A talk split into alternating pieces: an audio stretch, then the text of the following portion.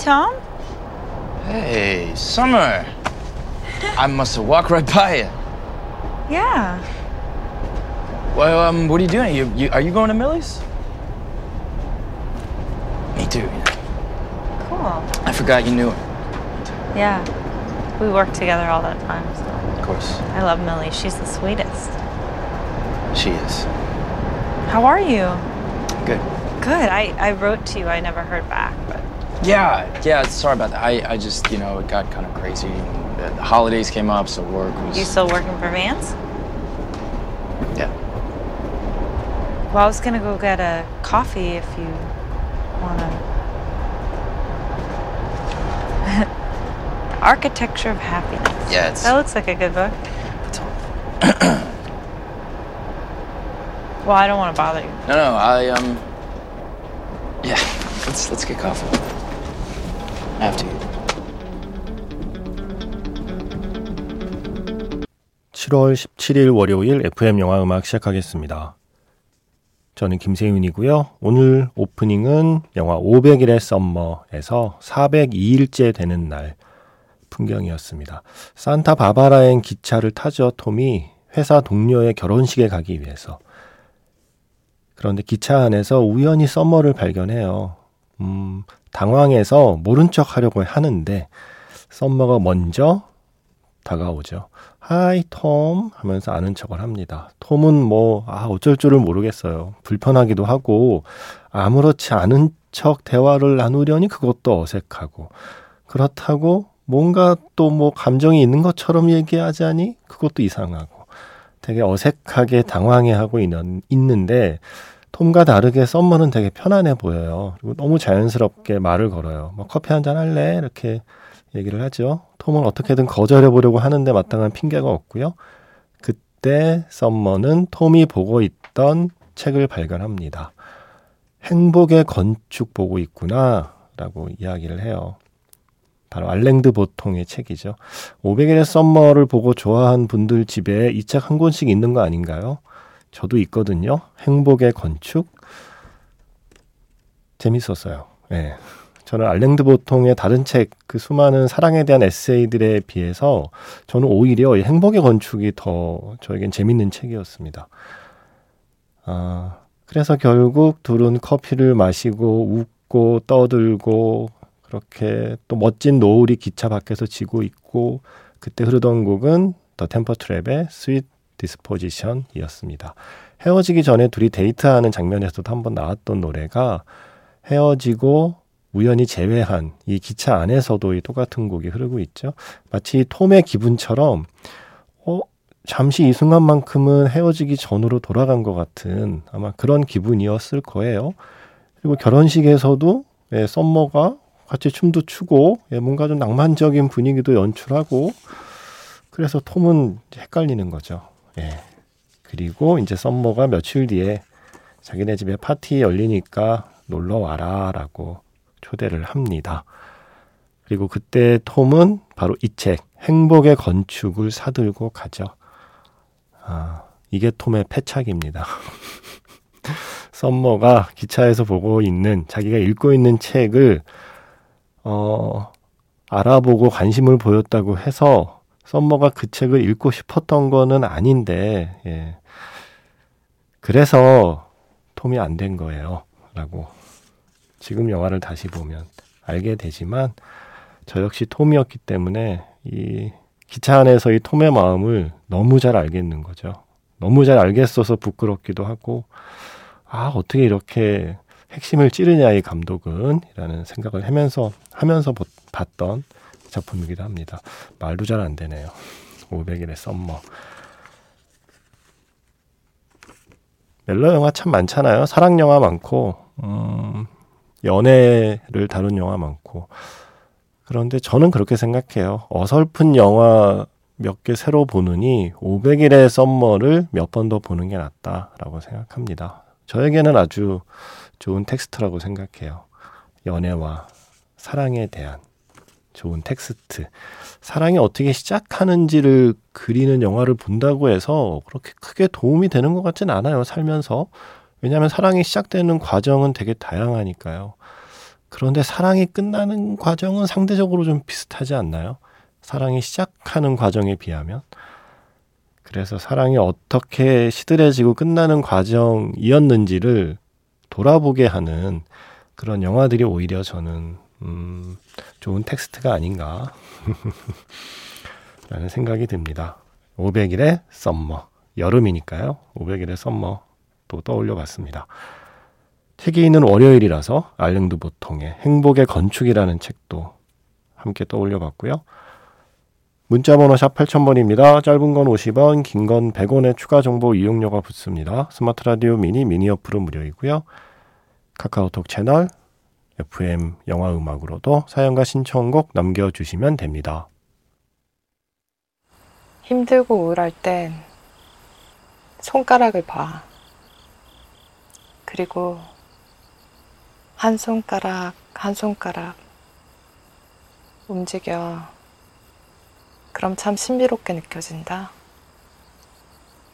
아무것도 못할 것 같은데 손가락은 움직일 수 있어.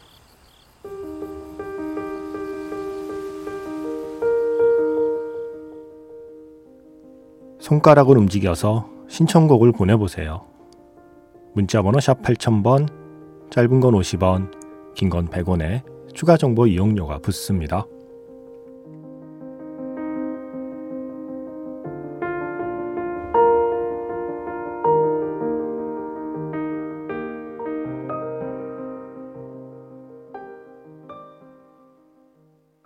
기차, 그리고 책, 남자와 여자. Before Sunrise를 생각하지 않을 수 없죠. 캐스 블룸의 Come Here 였습니다. 톰과 썸머의 아까 그 대화가 어, 두 사람의 첫 만남이었으면 어쩌면 Before Sunrise와 같은 그런 멋진 사랑이 시작되었을 수도 있죠. 기차에서 만났는데, 예, 처음 만났는데 상대가 읽고 있는 책을 서로 궁금해하면서 그 책은 무슨 내용이에요? 예, 이렇게 대화가 시작되는 게 비퍼 선라이즈잖아요. 아, 그죠. 비퍼 선라이즈가 될 수도 있었는데 첫 만남이 아니었기 때문에 결국 톰과 썸머의 402일째 되는 날은 500일을 향해 가는 작은 간이역에 불과하였습니다. 예, 갑자기 이런 소녀 감성의 표현이 생각나네요. 와, 간이역. 이 간이역이라는 말에서 또 기차와 소나무라는 노래를 떠올리는 옛날 사람들 손, 네. 어, 그 노래는 어디 영화에 안 쓰였나요? 갑자기 궁금해지네요. 1797번 쓰시는 분. 여름이라는 단어를 말씀하셔서 내 마음의 풍금이란 영화가 생각났어요. OST는 생각이 안 나는데 귀여운 전도연 님이 생각나네요. 어렴풋이. 짝사랑하는 그 수줍어하는 소녀 모습이여라고 하셨습니다. 아, 내 마음의 풍금의 계절이 여름이었던가요? 오, 여름이라는 단어를 들으면 내 마음의 풍금이 생각나시나 봐요. 1797번. 아, 이 노래 진짜 오랜만에 듣네요. 아, OST 생각이 안 난다고 하셨는데 이거 들으면 생각날 수 있습니다. 장필순, 한동준의 내 마음의 풍금. 내 마음의 풍금에서 내 마음의 풍금, 장필순, 한동준의 노래로 시작해서요. 김성민 씨의 신청곡, 영화 로빈후드에서 I do it for you. 그 앞에는 Everything I do가 붙죠. 브라이언 아담스의 노래 이어드렸고요. 지금 끝난 곡은 0874번 쓰시는 분의 신청곡입니다. 영화 귀여운 여인에서 It Must Have Been Love.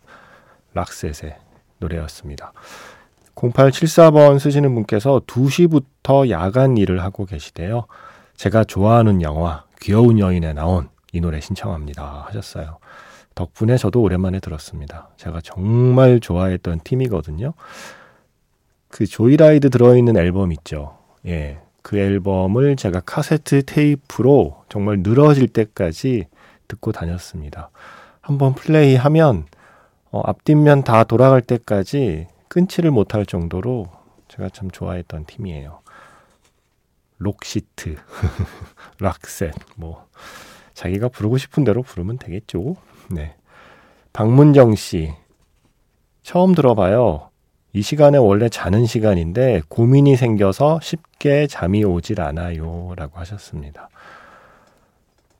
고민이라, 고민이라. 문득 사전을 찾아보고 싶어졌습니다. 지금 찾아봤어요. 그랬더니 한자가 괴로울 고에 답답할 민자를 쓰고 있네요. 고민. 와, 한자만 봐도 정말 괴롭고 답답할 수밖에 없습니다. 고민이라는 게. 그런데 우리가 고민이라는 말에 동사를 쓸 때 빠지다라는 말을 자주 쓰잖아요. 고민에 빠지다. 뭔가 사랑에 빠지다처럼 뭔가 내 의지로 어찌할 수 없는 걸 뜻하는 것 같아요. 그래서 빠지다라는 동사를 우리가 무의식적으로 쓰게 되는 거겠죠. 고민에 빠지다. 뭐 사랑에 빠지는 거야 좋죠. Love Dive 하면 되잖아요. 예. 근데 고민에 빠지는 게 늘 문제인데 뭐 계속 빠지면 안 되잖아요. 예. 숨 막히잖아요. 그럼 죽잖아요.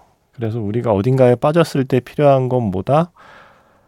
내가 수영을 할 줄 알면 거기서 빠져나오겠지만 그렇지도 않다면 튜브나 구명조끼라도 있으면 일단 빠져 죽지는 않을 거잖아요.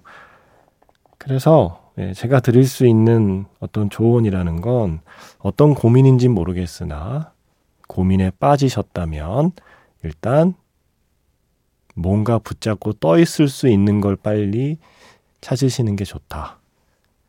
튜브나 구명조끼 같은 그 무엇인가를 나의 삶에서 만드는 게 좋다.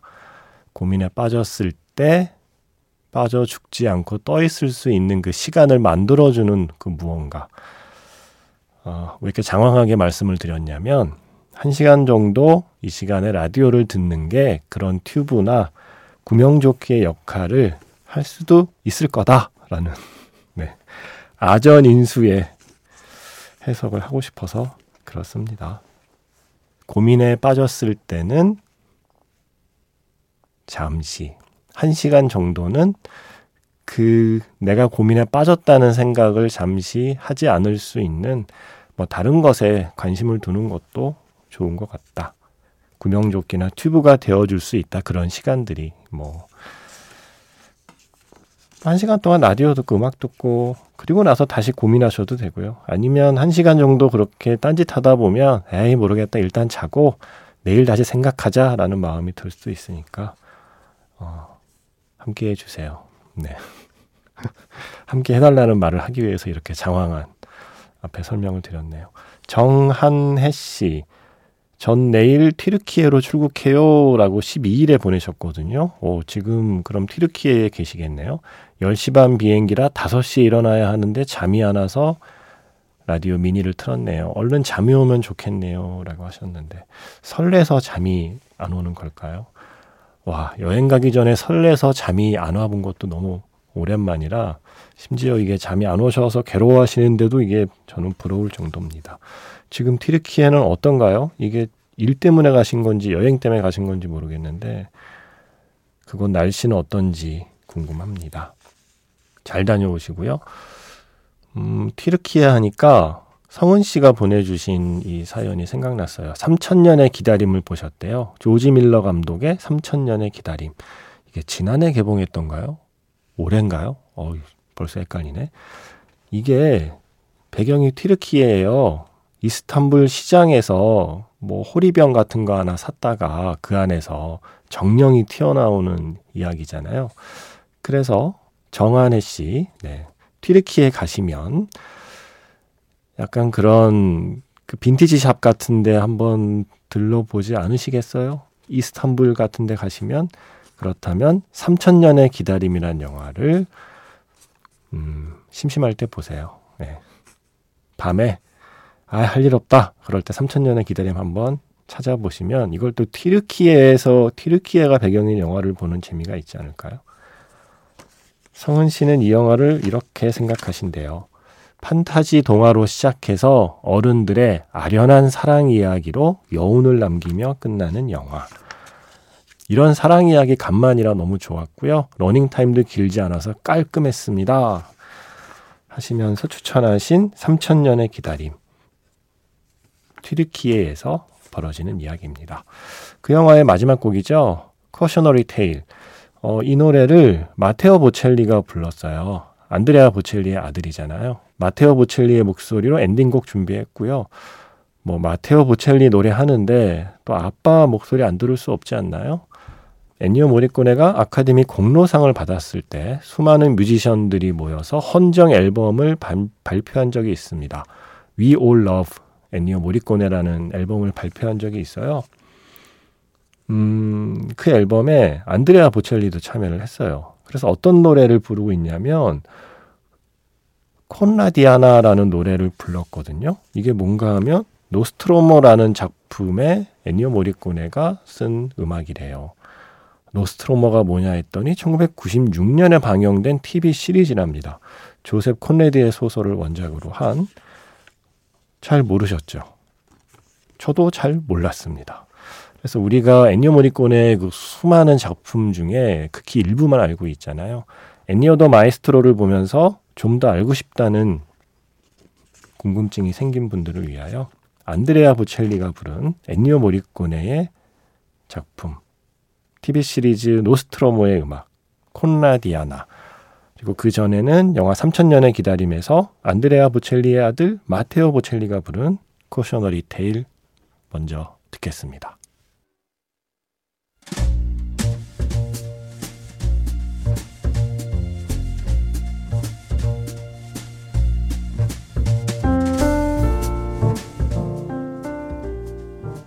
다시 꺼내보는 그 장면, 영화 자판기.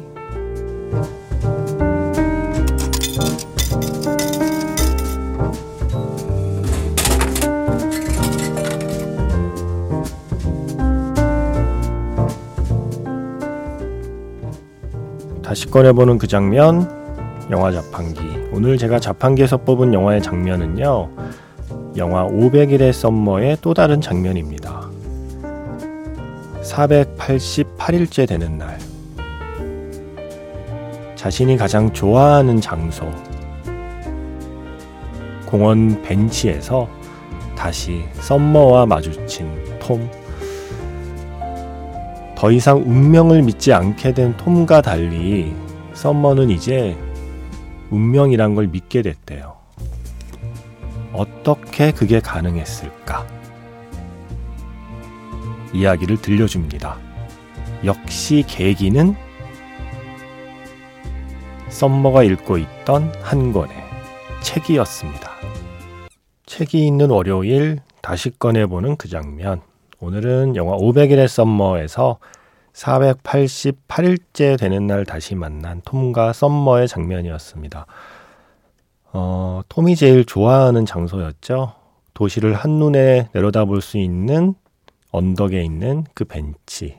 그 벤치에 이렇게 앉아 있는데 뒤에서 썸머가 불러요. 음, 그러면서 네가 나를 여기로 데려와 준 뒤로 나도 이 장소를 좋아하게 됐어. 라고 이야기를 합니다. 이미 썸머는 결혼을 한 상태고요. 그런데 톰은 여전히 풀리지 않는 의문이 너무 많아요. 너 그때 왜 그랬어? 너 그 회사 동료 결혼식에서 결혼할 사람 있으면서 왜 나한테 춤추자고 그랬어? 사람 헷갈리게.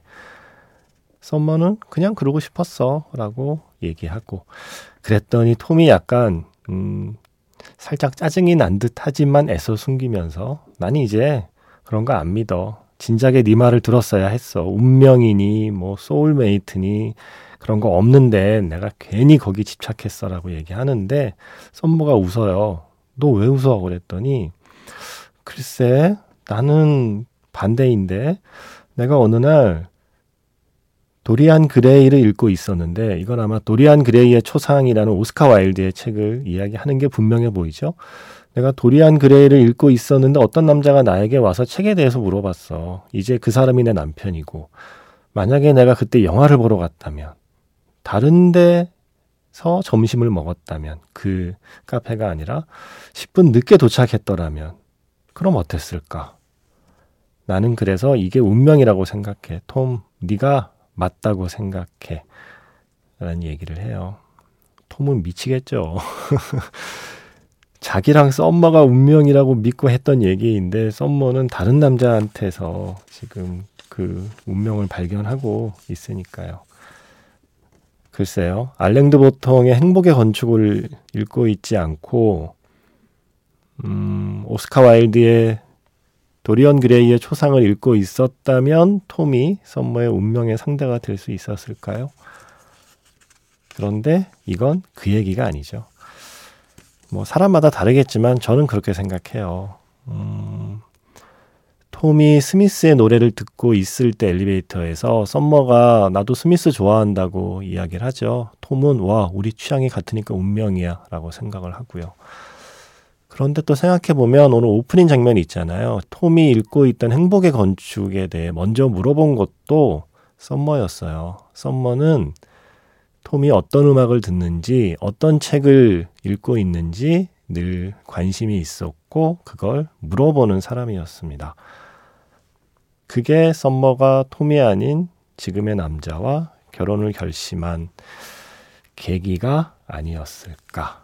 자기가 무슨 책을 읽고 있는지 알아봐 주기를 바라는 남자와 내가 무슨 책을 읽고 있는지 관심 갖는 남자 중에 썸머의 마음은 후자에 기운 게 아닐까라고 저는 혼자 추측을 해봅니다.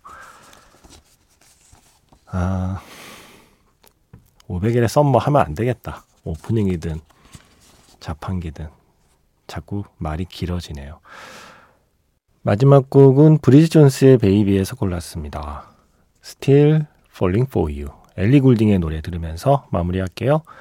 지금까지 FM 영화 음악 저는 김세윤이었습니다.